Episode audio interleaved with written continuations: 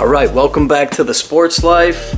We're excited. It's another Sunday night, and we have Uncle Clint back with us. On today's podcast, we're going to cover the Cubs taking three or four from the Pirates. We're going to do a discussion on if we think Justin Verlander can make it to 300 wins. And we're also going to cover what we feel are some of sports' most unbreakable records. So without further ado, let's go. All right, starting off, we're going to talk about the Cubbies here. They took three or four from the Pirates. Uh, we got to see a new starter. We got to see Jordan Wicks go in game three. That was exciting. As of right now, the Cubbies are 69 and 61. They're a half game up in the second wild card position. They got the Diamondbacks behind them. They have the Reds behind the Diamondbacks, and then they're they're chasing the Phillies, and they continue to chase the Brewers for the division. The Brewers have been hot. Brewers have been winning a lot of games, but we're going to see the Brewers here coming up. That's going to be an exciting series. Uh, but this was again, they did the job here. They three of the four games they had 10 plus hits. Um, so it was really, really an exciting series for them. They hit stride. They did the job. I'm going to turn it over to Caiden a little bit. He's going to give us a little bit of game analysis. Him and Uncle Clint will share their thoughts as Caiden runs through uh, game one through four here. Go ahead, Caiden. What do you got? All right, so for game one, um, so first I'm gonna start with our pitching. Our pitching was really good, especially uh, for Justin Steele. Um, he just it just seems like every single outing he has has been a quality start. You know, this one six innings, two earned runs, and you know I know it's against the Pirates and last one was against the Royals, but these starts are gonna are starting to rack up for him. You know, he's turning the season to now just a well supposed to be a good season to now an All Star year, and now turn into one of the best in the NL. Um, and then you know the bullpen was great too. Merryweather, former Palencia, and Alzolay. Uh, they both had a scoreless inning, and then our offense was actually really good. I feel like in the first um in the first game, they started out really hot in the first three innings. That's where really they scored a lot of their runs, and then they're hitting the ball. It just felt like they're hitting the ball hard, find the holes, getting the run scored, and then um after that, going to later innings, they just couldn't find anything. But those runs they scored in the early um, outing innings, uh, they that, that's what they won the game. Of course, the pitching too. Yeah, Happ had a go-ahead hit uh, late in the tenth there. That was big. Uh, Happ's been playing pretty well. Uncle Clint, any thoughts on Game One? Uh, we did lose Fulmer in that game. He went to the DL, uh, but we we brought up the uh, kid Wicks, and we're gonna have to do something here because we got to make room for this guy, with Stroman possibly being out for the remainder of the season here. Uh, Smyly or somebody's gonna have to go because we need we need some starting help, and Fulmer's gonna have to Fulmer's gonna have to come back when he's uh, healthy because he's been strong in the bullpen. Uh, we did get good pitching pretty much in this whole series, except for uh, I think Wesneski struggled in the in the one game. Uh, other than that, our, our relief pitching in this game was good. Happ had a hit. Yan Gomes had a couple of hits in that first game there. Uh, he's been doing really well as a catcher. Uh, Hoerner, as a leadoff, got a couple of hits in the game, which is what you want out of your leadoff hitter. So the game, game one, uh, that pretty much recaps the first game there. Yeah, their offense really, really produced this series. Um, in the last two games of the series, they, they had ten runs each game, and in one of them, the one where Wesneski struggled, they really they really needed those runs. So moving on to game two, game two was the stinker. that was the rough one. They seem to always have one, whether it's you know the Tigers or the White Sox or whoever it is we've been playing. We seem to throw in a bad game. This was definitely it. They had one run on five hits, and they wasted a really nice outing uh, by Kyle Hendricks. Obviously, a disappointing game, but again, they had to bounce back from that. Caiden, did you want to say anything about game two, or do we just want to shoot right past that one? Uh, I got a couple things to say. So first, one thing I gotta say is you're not gonna win a lot of games with one run. I think the one time I think the one big time we won one game was with one run scored is you went one to nothing against the Rays and Marcus Stroman pitched a eight inning shutout. Um, but you're not gonna win a lot of games with one run. I don't care how bad the team is. Um, but yeah, Hendricks. I mean, the first inning was a little rocky for Hendricks, but he did a great job adjusting and um, figuring out how to get these Pirates hitters out. And then the bullpen did the rest.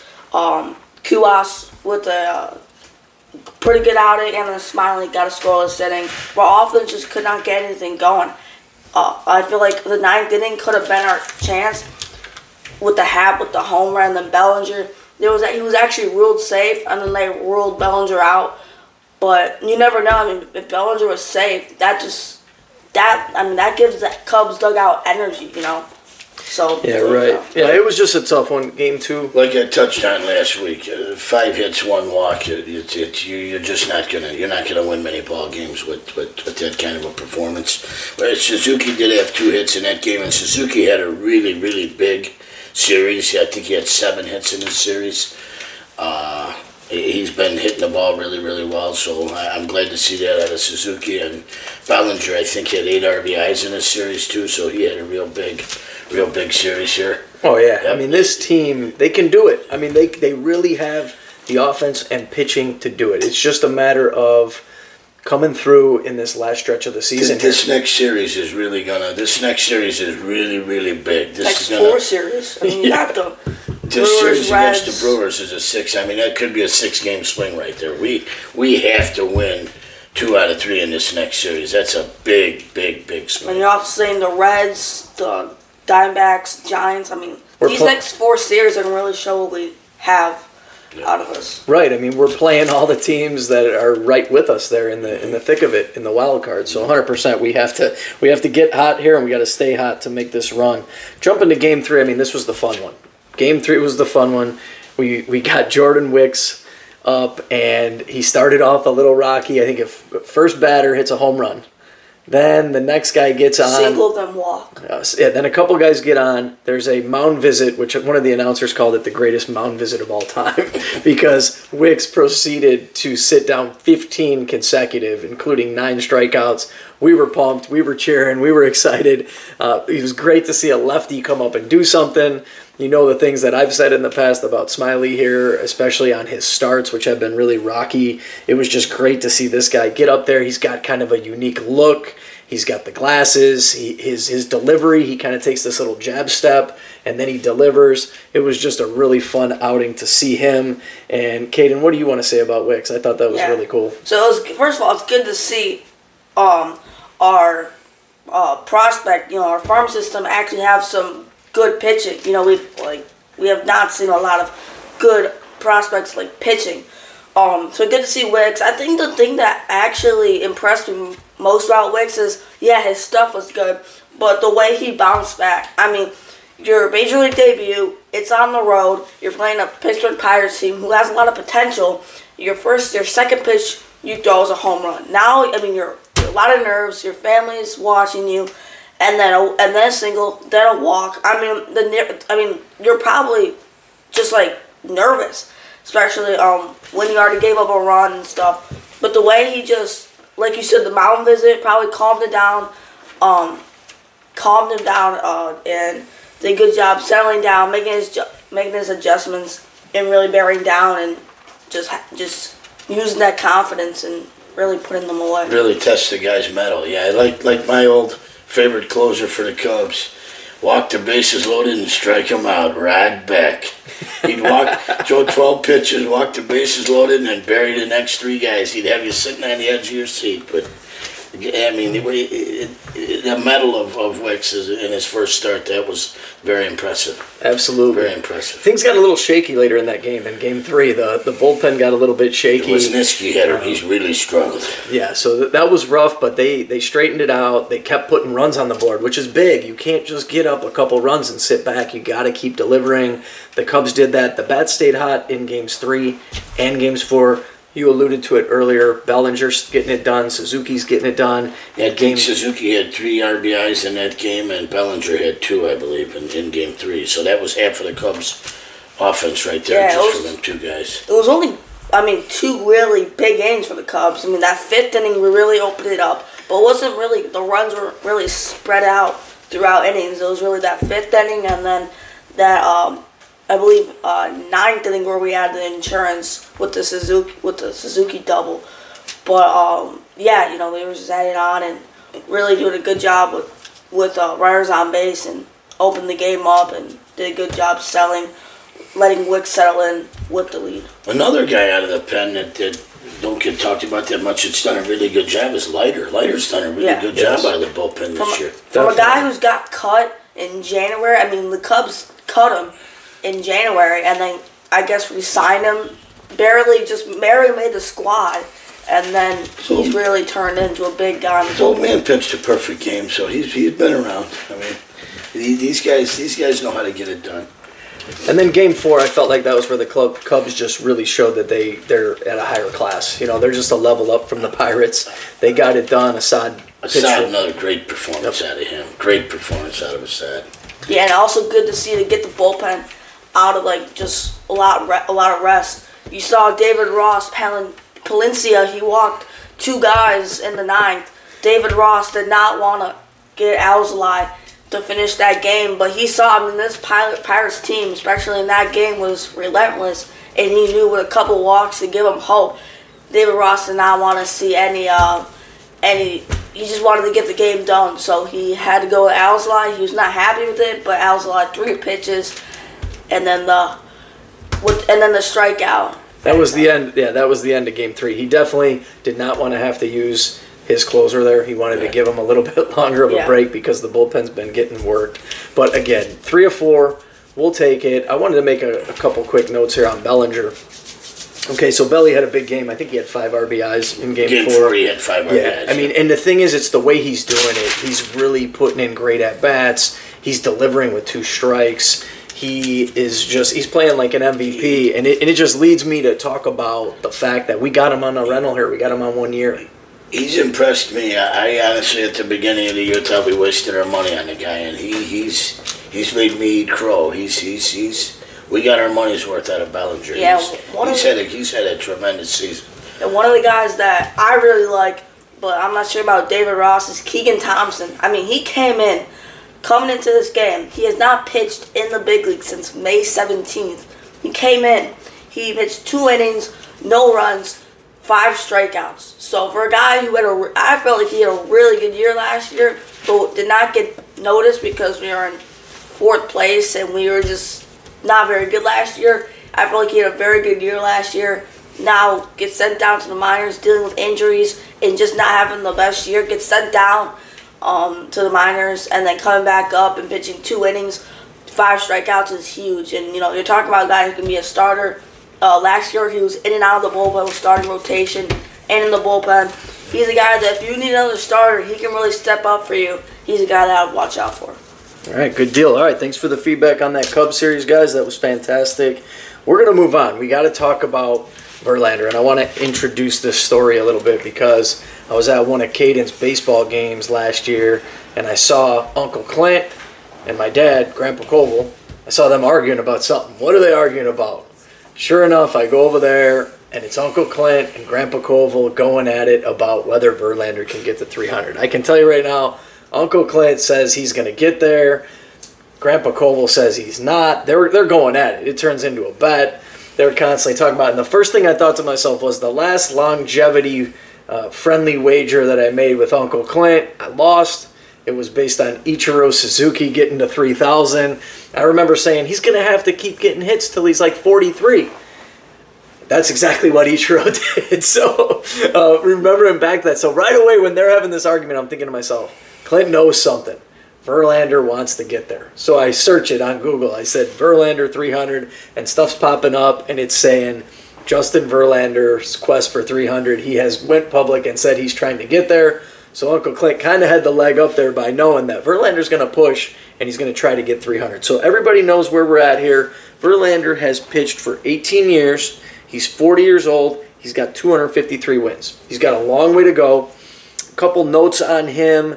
He in 20 and 21 he basically missed two full seasons. I feel like if he doesn't end up making it, that is going to be why because of those two seasons. He's yo-yoed a little bit, but the way I'm feeling right now is if he can continue playing with these contending teams. I knew the Mets was going to be a mistake. Just ask Jacob DeGrom about that. I knew that was going to be a mistake for him, but now he's back in Houston.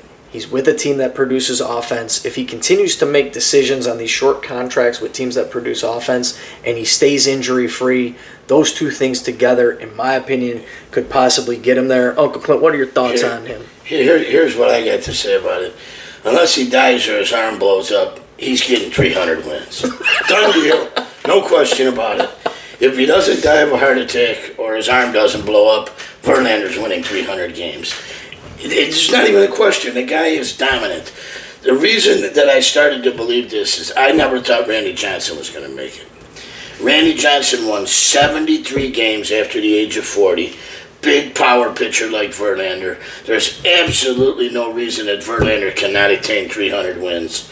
I, I just can't see how a guy that good and that dominating cannot get there. I would be shocked if he stays healthy and does not make it. It would it would be it would be unbelievable to me that if his arm does not give him problems and he does not die in a car accident or something that he does not get to 300 wins. I would I would be absolutely shocked. I think health is the biggest thing. I mean, I do. He has stated that he wants to get there. He's within 50. He's inside of 50 wins. He needs 47 more wins. And again, with the fact that he wants to do it, if he stays healthy, I agree. I, I do think that he can get there. Um, I went down a rabbit hole with this because when you start looking at a guy chasing 300, you start thinking, who else can do it? And right now, right behind him, the active guys, you got Greinke at 224. He's 39 years old. He's not going to do it. He's already pitched 20 seasons. Then you got Scherzer, 16 seasons. He's 38 years old. He's got 213 wins. He doesn't seem like he's going to be able to, to rack up that many more. And then you get to Kershaw. He's. A long shot. He's a long Yeah, he's a long shot. Kershaw's the guy that appears to have a shot. Kershaw's been in the league 16 years. He's 35. He's got 208 wins, and he has always played on a good team. And I mentioned that, uh, Uncle Clint. What do you think about Kershaw? I think he's got a shot. I actually the other day when I was looking um, and seeing that he was 11 and 4 this year, I pulled up on my thing and said, "Man, he's 35. He's got 208 wins." I said, "He's like 18 or 19 wins ahead of where Verlander was at the same age." Uh, he's had a lot more injuries than Verlander's had, and started out a lot younger in his career than Verlander has. But this is another guy. I think if this guy stays healthy and he has the desire to want to pitch, he can make it. I mean, but he, he, it, it depends. It, does the guy Verlander has the fire and the desire? Verlander wants to win 300 games. right. Does Kershaw have the same fire and the same desire to want to get there? Or does he just say, you know what, I made enough money in the game. I, I, I'm 40 years older, so I just want to shut down and retire, and I, and I don't want to get there. That, that That's a factor for me for Kershaw. Verlander has publicly announced that he's going for it. He's all in. Right. The fire's there for him. Uh, he wants to get there, and, and that's the difference I think between him and Kershaw. I think both of them can make it, um, but Kershaw's going to have to want to pitch for another eight to ten years probably in order to be able to in order to be able Yeah. to get in order to be able to get realistically get there, and that put him between 43, 44 years old. Kershaw has said he doesn't think he's going to get there. When he won 200, one point that Kershaw made when he won 200, someone asked him about 300. He said that's a long way off. But he made the point that he's just been blessed to be on a good team. And that's what led me to look a little further into this, and that's where I thought of Jacob DeGrom. Jacob DeGrom has been in the league 10 years. He's 35 years old, and he's got 84 wins. I don't think anybody believes that when I say it. He's got 84 wins. DeGrom has been He was a dominating pitcher. best pitchers in baseball. For four or five years. He was a dominant pitcher. I'm going to give you two names of guys that are younger and have more wins. This was the most surprising for me. There's more guys. There's nine guys younger, but these were the surprises for me. Jose Quintana, 12 years in the league. He's 34 years old. He's got 90 career wins. Here was the other one. And I'm not surprised he's got more wins. I'm just surprised that he's younger than Jacob DeGrom, and that's Madison Bumgarner. It says he's 15 years in the league. He's 33 and he's got 134 wins. Bumgarner's that guy. 33. Yeah, he started when he was like 18 This years old. guy- He started when he was 18 years old. If you think back to the playoffs when the Giants Wait, were is winning, Bumgarner retired? uh, I'm not sure. Bumgarner was he was with the um, Oh, yeah. Diamondbacks in the preseason. he started real young too. He Yeah. started pitching real Well, young. I, yeah, that's 18. 33 minus 15 is 18. So looking at Bumgarner there, I'm like, I just remember back, he was so dominant on those Giants World Series teams. He had postseason runs like have never been It's seen before. amazing to think though that a guy like as dominating as Scherzer was only at what 213. Yeah, I mean, he's Exactly. A dominating pitcher. he's had runs in Detroit, to, Washington. That goes to, to show you guys just how good Justin Verlander really is. I mean, Verlander is an exceptional pitcher. 100%. Best year for Verlander, I noted it. Uh, 2011 with the Tigers, 24 and 5. 24 That's and pretty. five. That's pretty impressive. So we're gonna move on. So, Caiden, did you want to give us? what- Is Verlander getting there or not? Yes or no? Um, no, because I feel like injuries are gonna come in way. Okay, if you go injuries, I think that's the only thing that's going to keep him from it. So we're going to switch topics here. We're switching gears. We're going to unbreakable sports records. I just wrote down a bunch of notes on this. I had a lot of fun with it. And when it when it came down to the majors, to the MLB, it's a tough one uh, because you got different eras. There's a couple that are just ridiculous. I know which one Uncle Clint wants to talk about, so I'm just going to throw a couple out there real quick. The first one that's just absurd is Cy Young through 749 complete games and 511 wins. So we're talking about guys stretching to try to get to 300. I think it's pretty clear that no one will ever win 511 games again. So I think we can move on from that. But again, the eras are different, the times are different. Um, my guy, The complete games. Oh, yeah. Nobody's ever even going to No. come close to touching it. Not No. even close. my guy, my favorite player back when I was a kid, Rickey Henderson, 1,406 stolen bases. I mean, that the most the active player. I looked this up. I think the active player behind him, Elvis Andrus. He's got like 350. With, with the way baseball's played today, that record's untouchable. Totally. They just didn't Nobody steals anymore. and they've made the rules now more favorable to stealing. When you look at the changes with the pitching Nobody- and throwing over there and Nobody steals. Nobody bunts. Everybody just gets up there and swings for the fence. Now that's that's the way baseball's played anymore. It's small ball's pretty much out of the game. I'll throw out a couple others. Uh, DiMaggio's 56 game hit streak. Closest anybody's got to that is Rose at 44. And I got a few others I'll throw in, but Uncle Clint, why don't you give us your baseball one and, and tell us what you Uh, think? I, I I had wrote down the, the seven no hitters by Ryan. I, I think that's uh, uh, an unattainable uh, record. I just don't think that with the way baseball's played, you, you guys don't even pitch six innings anymore, let alone uh, you know. Like the other day, there was we were talking about it at the bar. They were getting on Baker about pulling Framber Valdez out of a no hitter just a couple nights ago. Guy's got 125 pitches and he walked six guys. He can't go anymore. He's out of gas. You got to take him out of the game. I mean, Baker is notoriously a horrible manager with pitchers. In that instance, the guy made the right decision. They ended up losing the game because he was one, only winning one nothing. They ended up losing the game by pulling Valdez out. But these guys just can't pitch like back in the old days. Nolan Ryan and Luis Tiant. One guy's got 235 pitches in a game. Tiant's got 201. I mean, they just these guys ain't built like that anymore. The six, seven inning guys, you got your specialty pitchers in between. So I think that your seven no hitters is a, is a, an unattainable record. I think your Cal Ripken Iron Man streak is is totally, completely unattainable. I don't think anybody will ever He's at, will uh, ever, ever beat that. That's 2,632 consecutive games. I think I looked at the the active guy is under 400. I was going to say you're lucky So, if you guys yeah. got five or six hundred. Yeah, the guys, active, eh? the active, I can't remember who it was, but he's under 400 on that one. So tho- these are these are definitely all. That, that guy's got to play 15 years almost straight. The guy that's at 400 and never miss a game, and he's still he still ain't gonna get there. And you think about what you're talking about with the pitch counts and the no hitters. You know, you have to pitch such a clean game with a lot of contact because you got to keep your pitch count down. So high strikeout guys, it's hard to get there because you're throwing a lot of pitches. Like Like to me, I think. I mean, I don't know how much they've used this guy in the minors, but I think Wicks at 80 pitches. I think he got an early hook.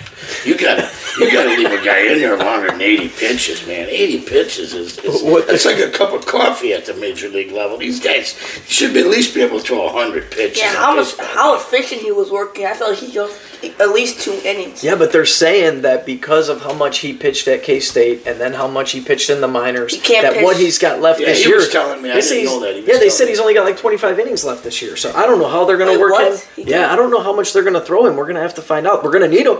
So they're going to have to figure Well, it's out. rare, especially for a Cubs pitcher to like pitch, get called up when we're in a pennant race. Yeah, absolutely. Well, it's hard for us, as you can see, as Cubs fans. We always, all roads lead back to the Chicago Cubs, no matter who we're talking about. But I'm going to throw out a couple more just for fun here. Um, Wilt Chamberlain in 1962 averaged 50.4 points a game. We will have a debate at some point down the line about About the, the greatest um, players. No, okay, no one. 50 points is a big deal. Fifty a game, never, never touched. If someone Never scores touched. 50 now, it's a big deal. Wilt averaged it for an entire season. Uh, no, I, I think it's like I, I was looking at at fifty point games, and I think like Jordan and Kobe are second and third with fifty point games. Yeah. they got like eighteen. Chamberlain's got like 132 or Oh, something yeah. like that. I mean, it's these guys are not even in the same area code as Wilt Chamberlain. Not even in the same area code. Statistically, Wilt was the Babe Ruth of the NBA. I mean, he changed the game. His when you look at some of the records that he has, I think he averaged over 27 rebounds in a season. Wilt has records that will never be There, broken. there is a hockey record that I, that I thought at one time was unbreakable. That's probably going to get run down, and that's Wayne Gretzky's goal record. Alex Ovechkin is probably going to run him down next think year. so? He's he's probably going to run him down next year or the year after. He's within like 70 goals, 80 goals right now of, of, of actually passing Gretzky, and that was something that I thought when we were kids would never ever ever get caught. We're not big hockey guys, but that's a, Right. a record that I didn't think would ever get caught. Not not not assists, but that's just straight goals. And Ovechkin is probably going to get there and pass. Yeah, the thing with points with Gretzky will never be topped. I, I noted that down here. Gretzky has 2,857 career points. I think So his 896 assists- for goals. Yeah, his assists will never be touched. I wasn't sure where he was with the goals. I think his goals are total 896. points. Total points will not be touched, but yeah, sometimes you don't know if guys are willing to, to make a life a life out of it. You know, where they're going to play 22, 23 years. You You never well, know. you got that Ovechkin. This guy just don't miss games. He's a big guy, 6'6", 220, whatever. He just plays every game. He don't miss games. He scores goals. So his longevity is giving him the opportunity to possibly break the record. I noted two other fun ones here. Uh, a team-based one, the Boston Celtics won eight straight titles. I think that's uh, like in a row. Yeah, pretty much in a row, eight straight titles. And then the last one, individual wise, NFL, Jerry Rice, 22,895 receiving yards. Even in a receiver friendly league like we have today, second place active guy uh, is Julio Jones with 13,400 some odd yards. Uh, you had Larry Fitzgerald, who most people called him, they called him Grandpa at the end of his career. They thought he was playing so long. He ended up over 17,000. He was still, he would have needed 5,000 yard seasons There's one guy Rice. that if he if he could have kept his brain on right, might have been able to chase him down, Antonio Brown. But that guy's that guy's such a loose cannon. Yeah. He couldn't even keep his head in the game on the field. But he had a thousand, twelve hundred yards just about every year. But when you can't keep your head in the game, you ain't gonna you ain't gonna catch nobody. No, he had some he had some unbelievable years in Pittsburgh, no doubt about it. No doubt about it.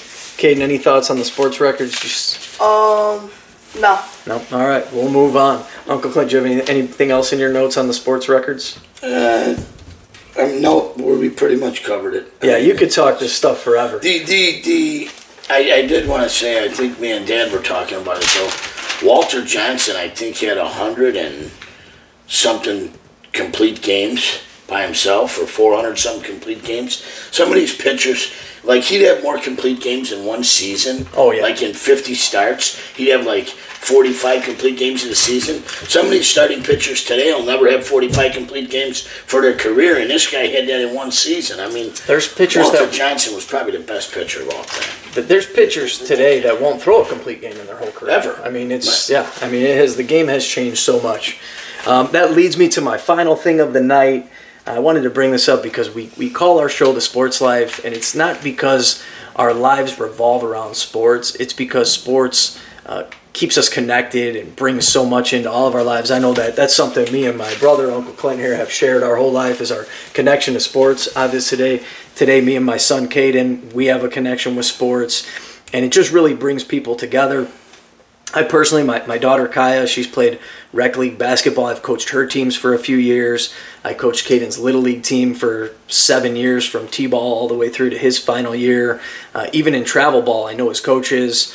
Um, you know, I develop relationships with all these people, and it's really been fun. And I've developed a lot of what I call forever friends. Some of my cl- closest friends in the community are developed through my relationships through little league, rec league hoops, all these fun things that we do. And these relationships that I have with the with some of the parents are regardless of our kids, even if our kids don't hang out and things like that. Uh, I have these relationships with these men, and I bring this up because this week I got a text from one of my friends, and a great dad, and he told me that he got a surprise and he had a, a brain tumor, and the news hit him like a ton of bricks.